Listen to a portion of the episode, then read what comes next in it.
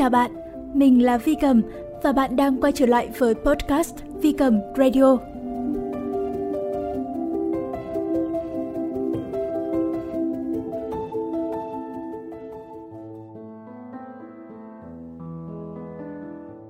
Hôm vừa rồi, mình có tham gia một cái workshop online về tâm lý.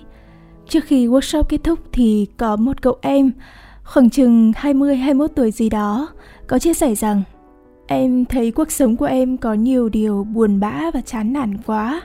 À, em suy nghĩ nhiều lắm, nhưng mà dù đọc được những cái thông điệp tích cực, em vẫn thấy đời em u tối và bi quan. Ở đây thì mình sẽ không bàn về việc cụ thể là cuộc sống của em ấy mệt mỏi ra sao và em gặp những vấn đề gì. Ở đây mình muốn nói là qua lời của em thì mình như thấy được chính mình của tuổi 20 ở trong đó. Uhm, năm 20 tuổi, mình có xuất bản một cuốn sách. Việc viết sách đối với mình ở thời điểm đó hoàn toàn là một sự bộc phát và là một cái sự giải tỏa của cảm xúc bị dồn nén sau khá là nhiều chuyện từ chuyện chia tay rồi chuyện đi làm thêm chuyện không dám sống thật là mình khi mới bước ra ngoài xã hội uh, rồi mất kết nối với gia đình vân vân thời điểm tuổi 20 đối với mình mà nói thì có rất là nhiều những cái mâu thuẫn xung đột trong nội tâm giữa xã hội và cái tôi mới chấp chững hình thành. Cuốn sách mà mình viết năm tuổi 20 thì có tựa đề là Càng trưởng thành, càng cô đơn. Đây là một cái tập truyện ngắn.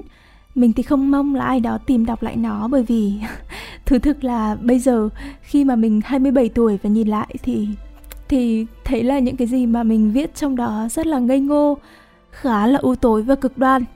Một sự cực đoan bồng bột và non nớt của tuổi trẻ Ngoài ra thì cái cách viết của mình khi đó còn rất là non tay nữa. Giờ đọc lại cũng thấy xấu hổ quá.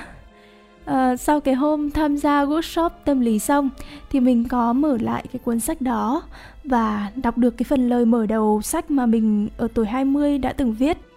Có một cái đoạn như thế này. Tôi có một niềm tin rằng sau tất cả quãng thời gian khó khăn, khủng khiếp, bất an và bị ruồng bỏ này chắc chắn sẽ có một sự thay đổi nào đó. Tất cả sẽ không phải là vô nghĩa. Uhm, nghe thôi đã thấy khá là nặng nề đúng không ạ? Rồi mình chợt nhận ra là ồ tất cả những cái vấn đề những cái nỗi niềm mà từng to như là quả núi đối với mình ở tuổi 20 ấy, giờ đây chúng thật là nhỏ bé và chẳng hề đáng bận tâm nữa. Ừm, hóa ra là chúng ta đã học được rất nhiều điều để trở thành mình của ngày hôm nay rồi. Khi mà 20 tuổi, nếu mà có ai đó nói với mình là Thôi đừng buồn, chuyện gì rồi cũng sẽ qua Thì chắc là mình sẽ càng bực bội hơn Bởi vì là mình sẽ cho rằng họ không ở trong cái hoàn cảnh của mình Họ làm sao mà hiểu được rằng cái tình huống này nó tệ hại như thế nào được làm sao mà những cái chuyện buồn bã đó nó có thể trôi qua được trong khi mà hiện tại nó đang trầm trọng như thế kia mà? Uhm, nhưng mà thời gian trôi qua thì mình thấy đúng là chuyện gì rồi cũng sẽ qua thật. Có lẽ là chỉ khi chúng ta tự trải nghiệm và tự vượt qua thì chúng ta mới cảm nhận được ý nghĩa của câu nói đó. Chuyện gì rồi cũng sẽ qua. Thất tình thất bại rồi thất nghiệp, rồi thất lạc bản ngã. Tất cả những điều mà mình tưởng như là không thể vượt qua nổi thì theo thời gian mình cũng đã vượt qua chúng rồi. Mình tin là bạn cũng giống như mình đấy. Hãy thử nhớ lại quá khứ một chút. Tất cả những điều mà bạn từng tưởng là mình sẽ không bao giờ làm được, có phải là bây giờ bạn đã làm được chúng rồi không? Uhm, những người mà bạn tưởng như là sẽ không bao giờ mình có thể sống tốt được khi mà rời xa họ thì có phải là bây giờ bạn vẫn sống tốt mà không cần họ không? Mình của tuổi 27 rất là muốn ôm lấy mình của tuổi 20, một cô bé mong manh và dễ bị tổn thương, thường hay suy nghĩ quá nhiều và căng thẳng. Mình muốn nói với bạn ấy rằng không sao đâu, tất cả rồi sẽ qua. Tất cả đều không phải là vô nghĩa Thế còn bạn, bạn cũng hãy thử nhớ lại một cái quãng thời gian rất là khó khăn, đã từng rất là khó khăn trong quá khứ xem. bạn của hiện tại sẽ nói gì với cái phiên bản quá khứ của chính mình?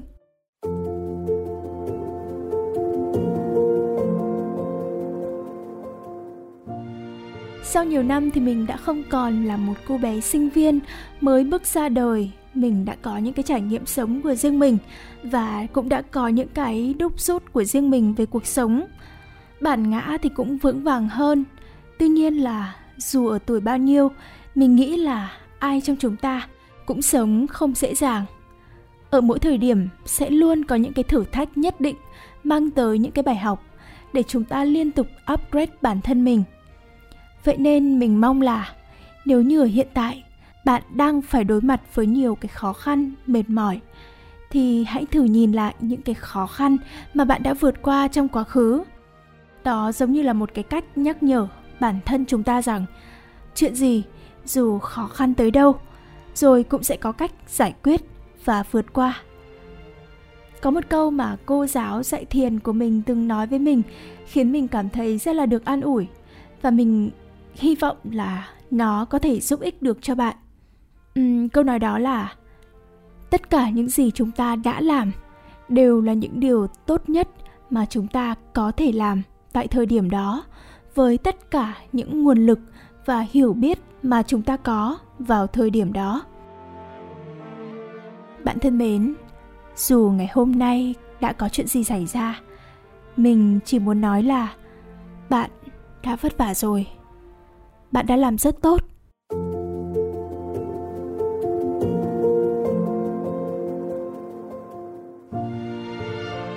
Chuyện gì rồi cũng sẽ qua. Uhm, đây là một cái câu nói khiến cho những người đang buồn sẽ cảm thấy dễ chịu hơn và khiến cho những người đang vui cảm thấy sẽ hơi bị trùng xuống một chút. Tất cả những vui buồn đều sẽ qua. Đó chính là bản chất vô thường của cuộc đời này.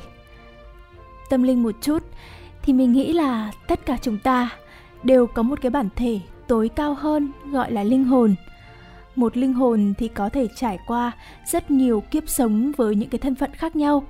Và những gì mà chúng ta đang trải qua ấy, chỉ là một cái kiếp sống trong hành trình của cái linh hồn đó mà thôi. Nói vui một chút thì là mỗi cái kiếp sống giống như là một cái ván game do linh hồn của chúng ta đã chọn lựa. Chúng ta chỉ giống như là những cái nhân vật trong cái trò game đó đang hùng hục hùng hục chơi cái bàn game đó dưới cái sự dõi theo của linh hồn mình. Mọi khó khăn mà chúng ta đang toát mồ hôi hột để vượt qua ấy, nếu như mà nhìn từ góc độ của linh hồn mà nhìn xuống, thì bạn có thấy rằng đó chỉ là một cái thử thách nhỏ xíu trong một cái ván game hay không? Có đôi khi mình từng thấy mình lạc lõng với mọi thứ và thấy bản thân như là không thuộc về cái thế giới này nhưng sau rồi lại nhận ra? Hóa ra là không phải. Chỉ là mình đang quá chìm đắm vào cái ván game cuộc đời này mà thôi. Chìm đắm vào những cái thử thách mà quên mất rằng mọi thứ đều chỉ mang tính thời điểm.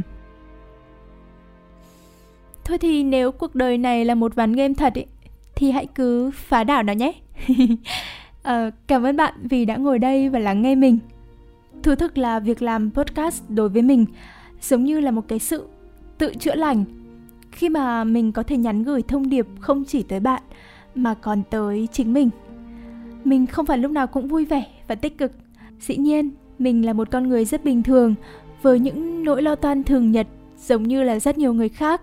À, vào những cái thời điểm không mấy dễ chịu thì mình cũng thường nghe lại những gì mình nói ở đây để tìm lại sự bình tâm và bước tiếp và mình phải cảm ơn bạn bởi vì là bạn đã ở đây và lắng nghe câu chuyện của mình và nếu như bạn cũng cần một ai đó lắng nghe thì bạn có thể viết ra và gửi về hòm thư vi cầm 1709 gmail com nhé. Mình, một người lạ, sẽ lắng nghe câu chuyện của bạn mà không phán xét.